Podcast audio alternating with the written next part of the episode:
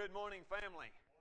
And truly, we have a great and powerful Lord that we praise and worship and honor every time, hopefully every day. Uh, but this morning, as we get together, we are concentrating on how wonderful and praiseworthy uh, our God truly is. Great to see everyone. Our guests, thank you for so much for being here this morning. Want you to know that you're always welcome. Please come back anytime you have a chance. Glad to see you. And it's just, I'm glad to see anybody and everybody today. I thought, oh no, it's snowing. I woke up, oh no, we're going to miss it again. I was about to cry. But everything worked out all right, and it, it kind of quit, and everything was melted off. So y'all got to be here. We got to be together uh, once again. Uh, I miss you when I'm not with you. I like to be with you. This morning we're going to be talking about a failed reboot. I have uh, one way of fixing uh, any computer problem that might arise, and that is to restart. It's the only thing I know. If that doesn't work, I restart again. And if that doesn't work, I restart again. If that doesn't work, I call Corey. Right? Because there's just so much I can do. That's all I can do is just reboot it. And if it doesn't work, well, that, that's the way it is. Because that's my way of cleansing things and making them anew again is by just starting over. All right? Uh, now, I know that that's not always the best way. And, and again, uh, when it comes to computers, um, I, I know nothing. So therefore, if that doesn't work, I'm out. But I got to thinking about the failed reboot found in Genesis chapter 6. And I'd like for you guys to think about Genesis chapter 6, and you guys can even turn over and read about it. But what, of course, you're going to read about is. All right, flood. Noah, Noah's ark, that sort of thing. A story, most of the time told to children when they're young. We teach them about the ark, Noah and the ark. The interesting thing about knowing the ark, and matter of fact, you can probably, um, some of you maybe, maybe had little mobiles above your child swinging around, had an ark there and a bunch of little animals on it and a smiling Noah and all that sort of thing, you know. Did you guys realize the story of Noah and the ark is a story of mass execution? Right? I, interesting as I'm getting this lesson together, I'm thinking about how, how tame we want to make a story that is really a tragic and terrible thing that happened. I mean, you're talking about the destruction of, well, it depends on who you look at, but, but uh, you know, billions of people. Billions. Uh, some estimates say as, as many or more than are on the earth today killed during the flood. All right? Millions and billions of people that were destroyed. All right? Now, I, you don't really find that in the storybooks too much. People don't really talk about that very much. They don't talk about people screaming and crying for at least a little while while they tried to tread water, but drowning. All right? This is a story of destruction. Why? What happened? Why did that take place? What is the story really about? Well, let's look at a couple verses. First of all, I want to start off in chapter 6, verses 5 through 8. The Lord saw how great the wickedness of the human race had become on the earth. The human race had become so wicked that it says about that every inclination of the thoughts, every inclination of the thoughts of the human heart was only evil all the time. I've heard people say, boy, the earth is just, I mean, the people, the world is so bad. Wow, not compared to this, evidently. I mean, you're talking about a, a, an entire race of people that everything they thought about was evil. Okay? Now, it goes on to say that the Lord regretted that He had made human beings on the earth. His heart was deeply troubled, so the Lord said, I will wipe from the face of the earth the human race that I have created and with them the animals and the birds and the creatures that move along the ground. I regret that I have made them. But, as you did say to the children, you might have left out all that other part, but you did say to the children, Noah found favor or grace in the eyes of the Lord. Well, the story goes on to say, down in chapter in verse 11, the earth was corrupt in God's sight, was full of violence, God saw how corrupt the earth had become, for all the people on the earth had corrupted their ways, and God said to Noah, I'm going to put an end to all the people, for the earth is filled with violence because of them. Time to restart. Let's reboot this thing, right? And so, with that comes a story that you have heard since you were a child, we have taught to our children, and yet maybe we've missed the most important point, the most important part of it. And this morning I'd like to talk about the failed reboot that took place in Genesis chapter 6. Let's pray together before I uh, talk about some different things that I hope will be encouraging to you. Father, we are um, so thankful that you have written down for us uh, in the Bible uh, the things that we can read about and, and concentrate on that are just, uh, well, they help us to focus and to really think about you, think about the way you care about us, and um, more importantly, maybe the way you think about the way that we live and the way that we conduct ourselves. And Father, we ask that our hearts will be committed to you, that we will uh, not let evil thoughts and things control us, that Father, we can uh, truly be pure in heart and, and your children. And we ask, Father, that you help us to do that. And we know that the only way that can take place is through you. We thank you, Father, for the grace and mercy that you offer us. As a matter of fact, uh, we certainly don't come before you today in, in thinking that somehow we are good enough uh, to be righteous in your sight. We realize that that all comes because of your love for us, your gift of your Son who shed his blood, gave his life so that we could have a redemption uh, from our sins. Uh, we are overwhelmed with thankfulness this morning. Help us, Father, as we think about that and as we read and study about some things that you have written down for us, uh, things that happened long ago that make a difference today. Thank you, Father, for this time. And in Christ's name we pray. Amen. A few words that I find in that particular section of verses that I'd like to focus on. First of all, have you no, did you notice what God said about people? He said, I regret that I have made people. It's interesting, isn't it, that his, uh, the Bible also says that his heart was deeply troubled. Well, I, I found that interesting, and I got to looking in the. What's that idea? What does that mean when it says his heart was deeply troubled? He had this feeling of regret, or this feeling of. Matter of fact, as I looked it up, it was it was the idea of being grieved to the heart. So you kind of get the idea of, of what was happening. It's it's the same words that in other places are translated heartbroken. He was heartbroken because of what they were. He, he had this, uh, some place this, unfulfilled longing. What's happened? Something's missing, something's not there, or despairing frustration. So when the Bible says that God regretted making human beings, it's not because, oh, boy, they're terrible. No, it wasn't that. It was that he wanted this to be a certain way. He wanted to have a certain relationship, things to be done in a certain way, and it wasn't being that way. And, he, and it, didn't, it didn't work out that way. And so, therefore, and of course, you might even ask, well, didn't God know about that? Well, if God is all knowing, of course He knew about that. Doesn't change the fact that He's heartbroken doesn't change the fact that he has these feelings about his creation. I also noticed in that there's another word, and I thought about why is it? Why did he have this regret? Why did he feel this way? Well, we get some clues into that by reading a couple of verses. The one, the first one I thought about was he says it's the wickedness of the human race. God looked at people that he created and he didn't want that kind of wickedness inside of them A couple of thoughts. Uh, every inclination of our thoughts well, the human, a human heart was evil all the time. That's what he saw in people. Now, I look at you and I see you're outside. I see the things you do most, some of the time. I don't see all of it, but I see the things you do on the outside. God, no, it's more than that. God sees your thoughts. He knows what you're thinking. So therefore, he could look at not just you, but the entire human race, and he could see Every one of them were having only these evil thoughts all the time. Something was definitely wrong with this picture. It goes on to say that all the people of the earth had corrupted their ways. Every one of them had corrupted their ways. The earth is filled, and I thought that's interesting. Why did God feel this way? He said the earth was filled with violence. All right? I see hints of that in, in my society. You guys? You, you see hints of, of, of thought, well, there's a lot of evil things. There's a lot of evil ways and, and people doing a lot of evil things. So I assume, therefore, that their thoughts are, have a lot of evil thoughts. But I also see that there's violence. People are violent toward each other. Not just now. I'm just, I'm just saying that in general, human beings do this a lot. So therefore, uh, you know, the, the, the idea of violence is something that, that God does not like. He does not want this hurting and, and fighting and uh, you know, the idea of being violent toward one another. One of the reasons he looked at people and said, This is a evil bunch.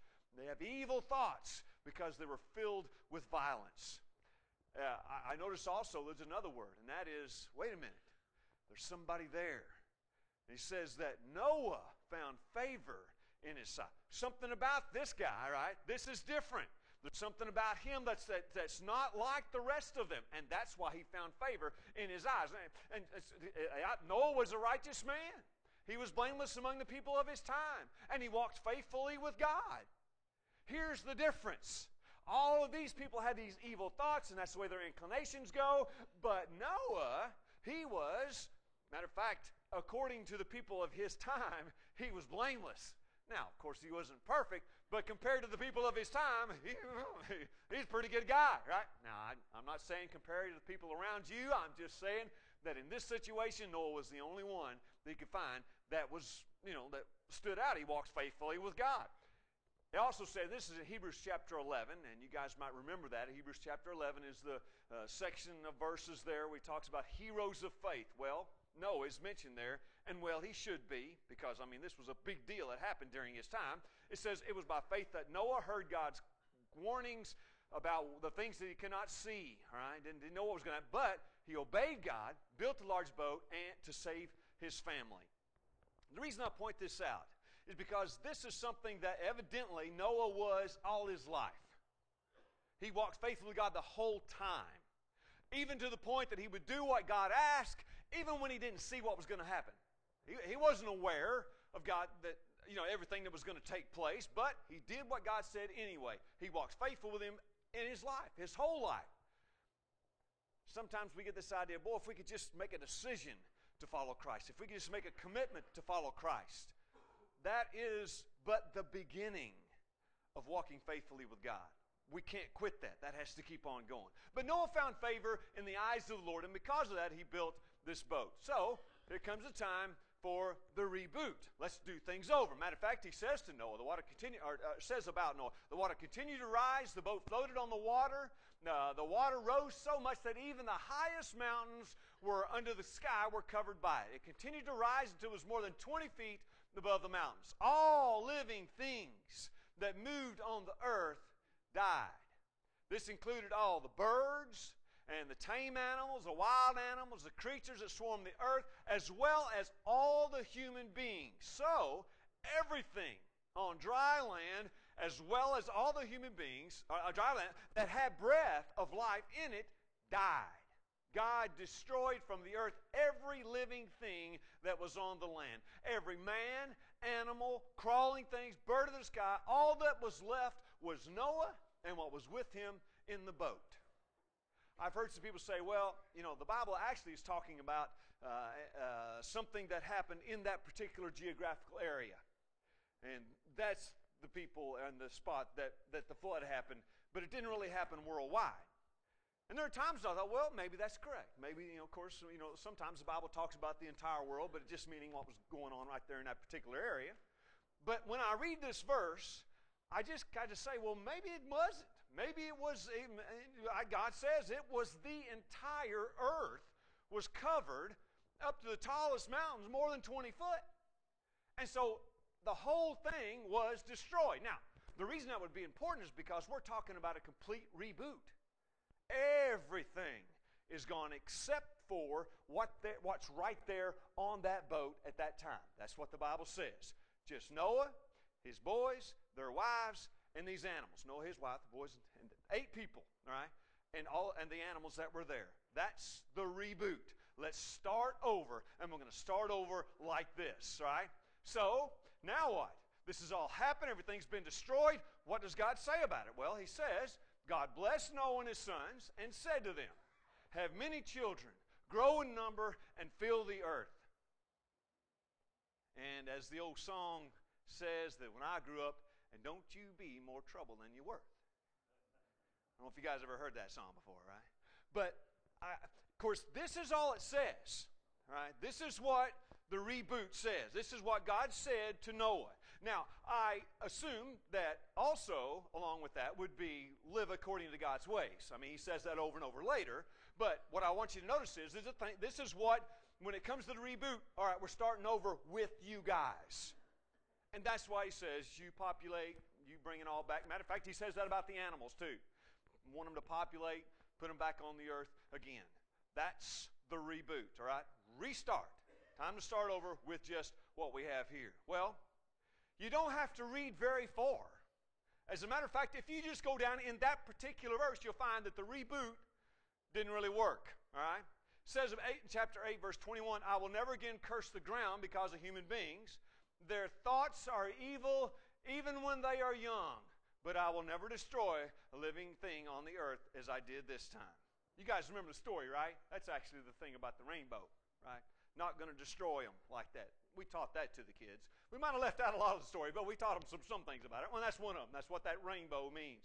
But notice what he says about people, even right after the reboot happened. He says that their thoughts are evil even when they're young. I didn't change them. Even, matter of fact, even Noah, right? Right? Destroying the wicked, that didn't work because that guy, Noah himself, if you're reading on down, you'll find that he, and not just a few verses later, starts getting drunk and doing some weird stuff. I mean, I, even Noah, right there, is already showing that, wait a minute, you can't just wipe. Matter of fact, it, you, you, can't destroy the wicked, doesn't because if that was the case, he'd had to destroy everybody, including Noah, because Noah can bring the wickedness right in just like anybody else. A couple of points. First one, think about this. Noah was a righteous man in God's sight, but yet he wasn't a sinless man in God's sight. Aren't you thankful? All right? Because evidently there's more to being blameless in God's sight than being perfect in God's sight. Okay.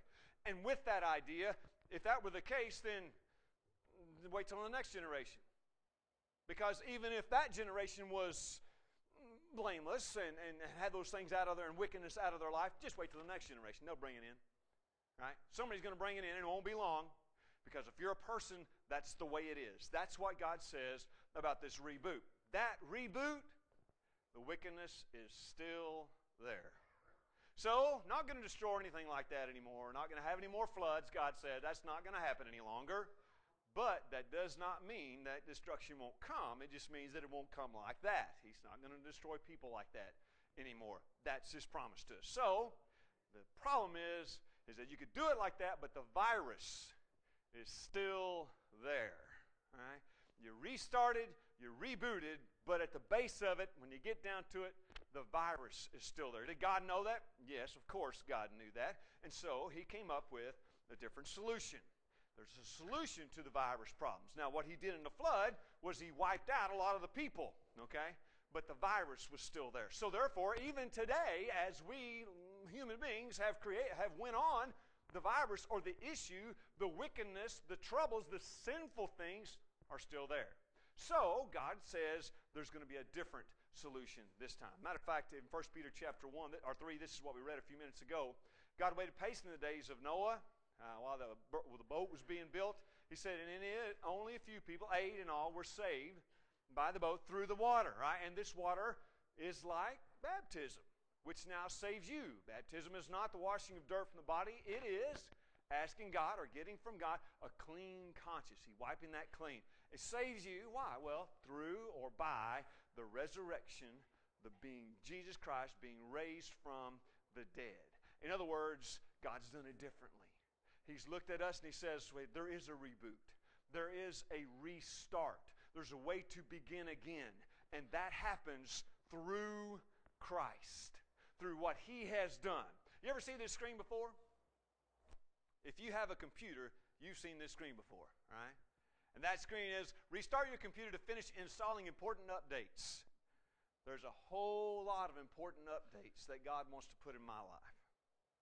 And it does never quit. It continues on. So, the, more, the, what, the reason I wanted to bring this up this morning is because there is a reboot, there is a restart, and it can happen for you any day, anytime you want. If you will give your life to Christ, if you will decide that you're going to confess Him as your Lord, put Him first in your life, if you're going to be baptized into Christ, dying and being buried and resurrected with Him, you too can restart, reboot. And with this, Christ in your life, your life is then different changes things because the updates have been installed. I'm using a lot of computer language, and those of you that don't have computers saying, What in the world are he talking about? Well, the idea being there's things that you put in your life because of Christ, what he does to you, makes the way you operate much different. Amen? Your operating system changes. You're coming from a different direction. You act a different way. You live a different life because you've been restarted into something totally different. Your reboot has come through Christ and what Christ has done. And that reboot is successful every time. Successful every time. What Christ does and your commitment to Him is cleanse you and make you whole. Right? Now, I'm not saying you can't get the virus back if you'd like to. I'm just saying Christ makes you clean every time. You give your life to Him, you confess Him as your Lord, you start it over with Him in your life. I'm talking about dying and being buried and resurrected. Your life is gone. You now live in Christ. If that is the case, then the reboot has happened. And the restart is from this point on, I give my life to my Lord. I belong to Him. So, uh, you, you can still tell your kids a story of Noah and the ark. All right? But remember what it's really all about mass execution, lots of people dying. All right? And if you're going to talk about Noah and the ark, talk about why that took place. All right? Because it is in that that we can start to see wait a minute, there's a different way of life. There's a different direction we're supposed to be going with our life. And if we let those wicked things and evil things in our life, we can know assuredly that we are not being what our God wants us to be.